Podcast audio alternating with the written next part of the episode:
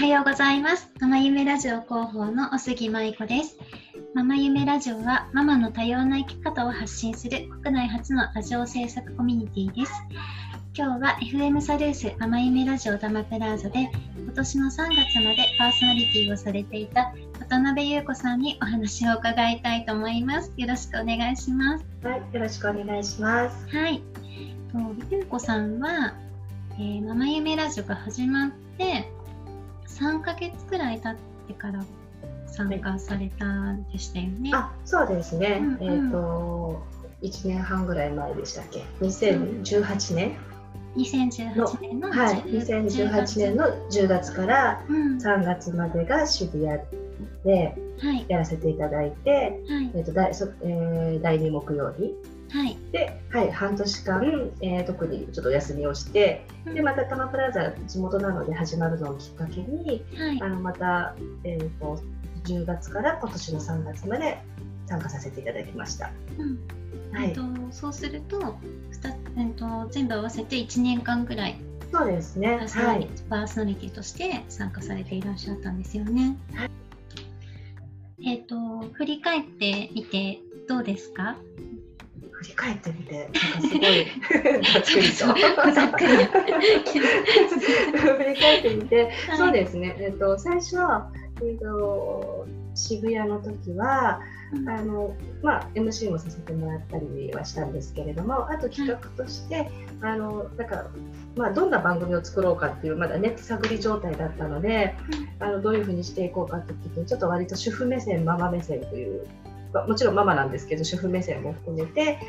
例えばあのある方がメンバーがなんかお弁当とか簡単に作れたらいいよねみたいな話が出てきた時に誰かお弁当を簡単に作れる方法知ってる人いないかなみたいな一言で、まあ、ちょっと他の方より私は主婦歴も長かったし、まあ、お弁当も結構作って何十何人来てたので、時短のお弁当術じゃあ紹介しようかっていうふうになったり。はい、でその後私もともとあの、えー、と学習塾をやってる関係で、まあ、自分の学習塾で子どもさん小さいお子さんにどういう接し方というか、えー勉強を始める前にこういうことをしといた方がいいですよって話をもともとしたくてあのママ夢に関わったので、まあ、その話をさせていただいたりしましたね。ははい。い、でタマプラザでは、えー、と何やりましたっけ？あのお片付けの話と、うんうん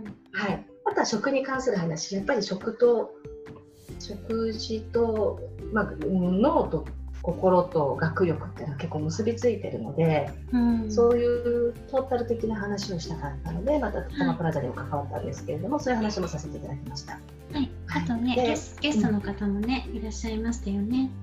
そうですね、うんうん。うん。であとはあのーまあ、一番思い出深いというかどれも思い出深いんですけど、うんその中でやっぱり子ども夢ラジオをさせていただいて、はいあのなんとうちの生徒さんと一緒にうん出させていただいたっていうのも一つ大きな思い出です。はい。ね、その子供夢ラジオはすごいね、評判が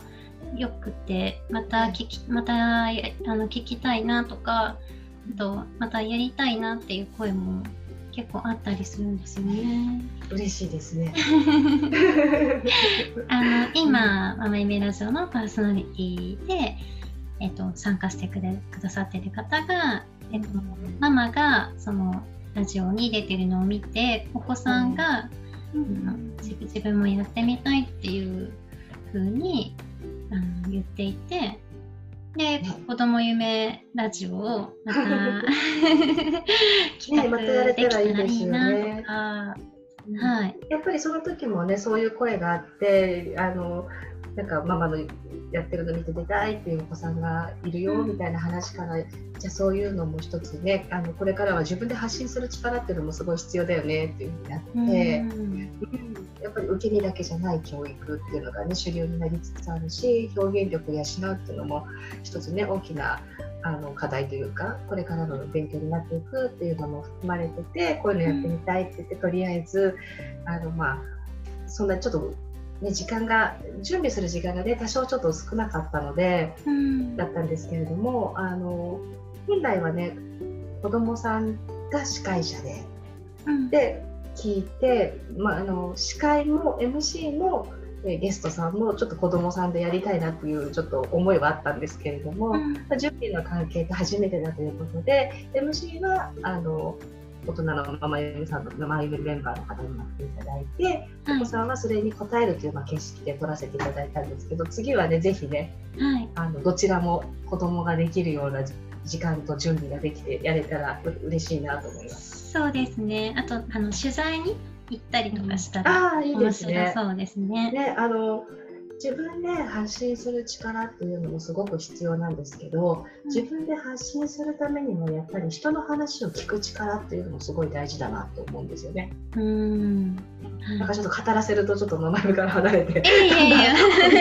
なってしまうんですけどそうだからどっちも大事だなと思ってて、はい、あのこの間は、ね、聞かれたことに、まあ、答えるっていうねお子さんにとってでもラジオに出て答えるっていうのはすごいすごい経験とまあ、ちょっとした緊張とハードルが高い部分もあったかもしれないんですけど、うん、うん、でもすごいみんな生き生きとしていい顔でやってくれてたのでまたあるといいなと思います、うん、そうですね。どれくらい準備には時間を費やしたんですか？えっとねちょうどやっぱりねあの今のお子さんって習い事がすごく多くて平日って忙しいじゃないですか。うん、うん、でちょうど平日なのでで出るのもねあの出演するのも夏休みってことだったので、はい、ちょっと募集をかけたりする期間を入れて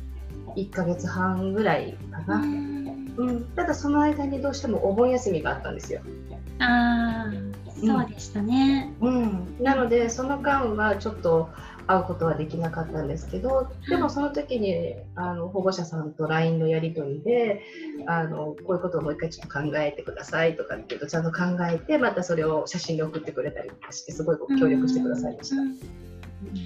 なんか子供お子さんがあのラジオをそのラジオ番組を作るっていう上で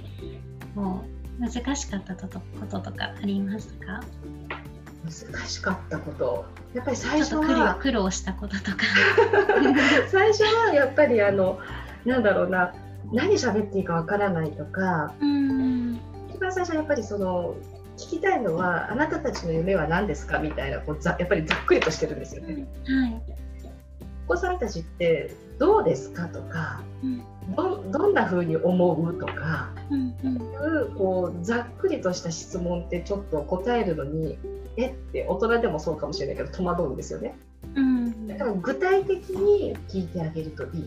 いかなっていうところで、うんうん、あの答えこっちの、まあ、質問の仕方もあの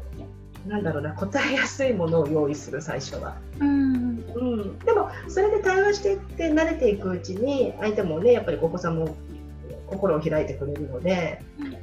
うん、うん、そうするとちょっとこうそういう質問でも答えてくれるようになるのかなと思いました。うん大人の質問力みたいなのも試されます、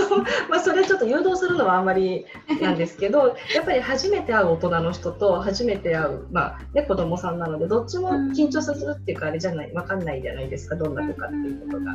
で私はその間に入ってもちろん分かってはいるんですけれどもやっぱりあの質問ってどんなでしたか？とかどうですか？って言われても大人でも急に えっとねみたいな。言ったかも どうでしたか？どうでした？そうそうそうそう。だからうんあのね用意をされてたからすればいいけど、はい、なんだろうなやっぱり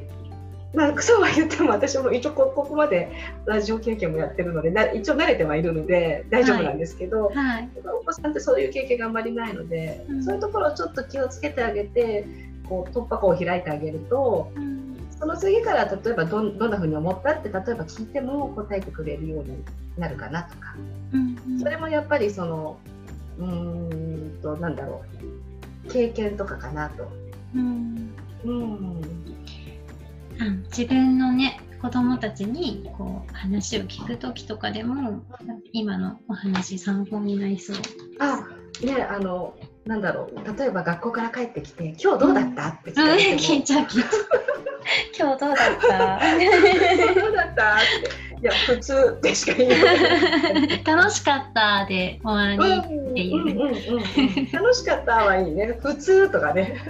別にとか。別にとかね。あのどうだったって聞かれてもねみたいな、うん。うん、そうなんか例えば今日体育で何やったとか。あー給食なんだったとかね、はい。うん。そういうところからあの小さいお子さんなんかそういうところからはい聞いてあげるといいのかな、わかりましたそ そういう話でしたっけこれって。いやいやいやゆうこさんねあの3月今年の3月でまあたま生夢ラジオのタマプラザを卒業されましたけれど、はいまたねぜひあのゲストとかで来てもらえたらはいなっていうふうによくいただけたら嬉しい。てます。今度はね、どんな話をね、させていただきましょうかっていう感じで。あのいくらでも引き出しがたくさんあってなんかまだまだこう開けてない引き出しがあるようなあるかな、ちょっとあの。気がしてます。はい、じゃあ、あの、ね、ブラッシュアップしときます。はい、じゃはいあ最後に、はいうんとゆうこさんがママイメラジオに参加して良かったなって思うことがあれば教えてください。はい。もう良かったことはね、もちろんたくさんあってうん、良くなかったことは全然全くないんですけど。そうですか。はい。なかったことは何もなくていいことしかないですしいろんな年代の,、ね、あのとかいろんな業種とかの,、はいあの知り合いお友達が増えたことはものすごい宝物になりましたし、うん、あの2つ関わらせていただいて本当に年代も、あとお仕事とかも、うんううんん、あと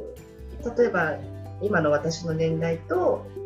あのあ今のっていうかこの私の年代と今の若いママさんたちとの年代のギャップってどうなのかなとかいろいろ思ったんですけどうん。でも本当に関わってきた方々がすごいいい方だったのでうん。もうその経験とかは宝物ですね。はい。はい、であとはねこうやって Zoom とかはい。あの、うん、いろいろやったじゃないですか打ち合わせで Zoom 使うとかって。全部使ったり、あと Google ドライブで共有したり。いうあのスキルとかね教えてもらえて、1年半前だっけ？もうちょっと前ですよね2年近く前にまだ Zoom なんていう言葉はそんなに使われてないし、こんなオンラインですねね。はい。うん、使われてなかったのに今このご時世になって当たり前のように使えるじゃないですか。今ね、本当にね、うん。Zoom でかいあうん。の会議とか飲み会とかいろいろありますもんね。そう飲み会とか。ね で私もその塾がどうしてもあの今はお休みしなきゃいけない段階でうん。そういう時期なのであのやっぱりこういうスキルというか知識を持っていたおかげで、うん。あの生徒さんや保護者さんとかあとわからないところのフォローとかやっぱりスプリントを私からしではなくあのちゃんとちゃんとできてるかどうかわからないですけどフォローもさせてもらえるのはやっぱりママ夢で Zoom を知ったおかげっていうのは大きかったのでそういう意味でもあのすごく勉強になりました。そうなんですね。よかったです。うん経験も、あの人人脈も本当に良かったなとうん思います。うん、本当にそうですね。私も本当にママ夢ラジオに参加して、ホームページ作ったりとか、ね、ワードプレス教えてもらったりとか。今度ワードプレス教えてください。あ、はい、ぜひ。で はい。えっ、と、本日は FM サルースママ夢ラジオタマプラーザに、えー今年の3月まで参加されていた渡辺優子さんにお話を伺いました。ごめんなさい、噛んじゃって。大丈夫です。はい、はい優子さんありがとうございまはい、した。ありがとうございました。はい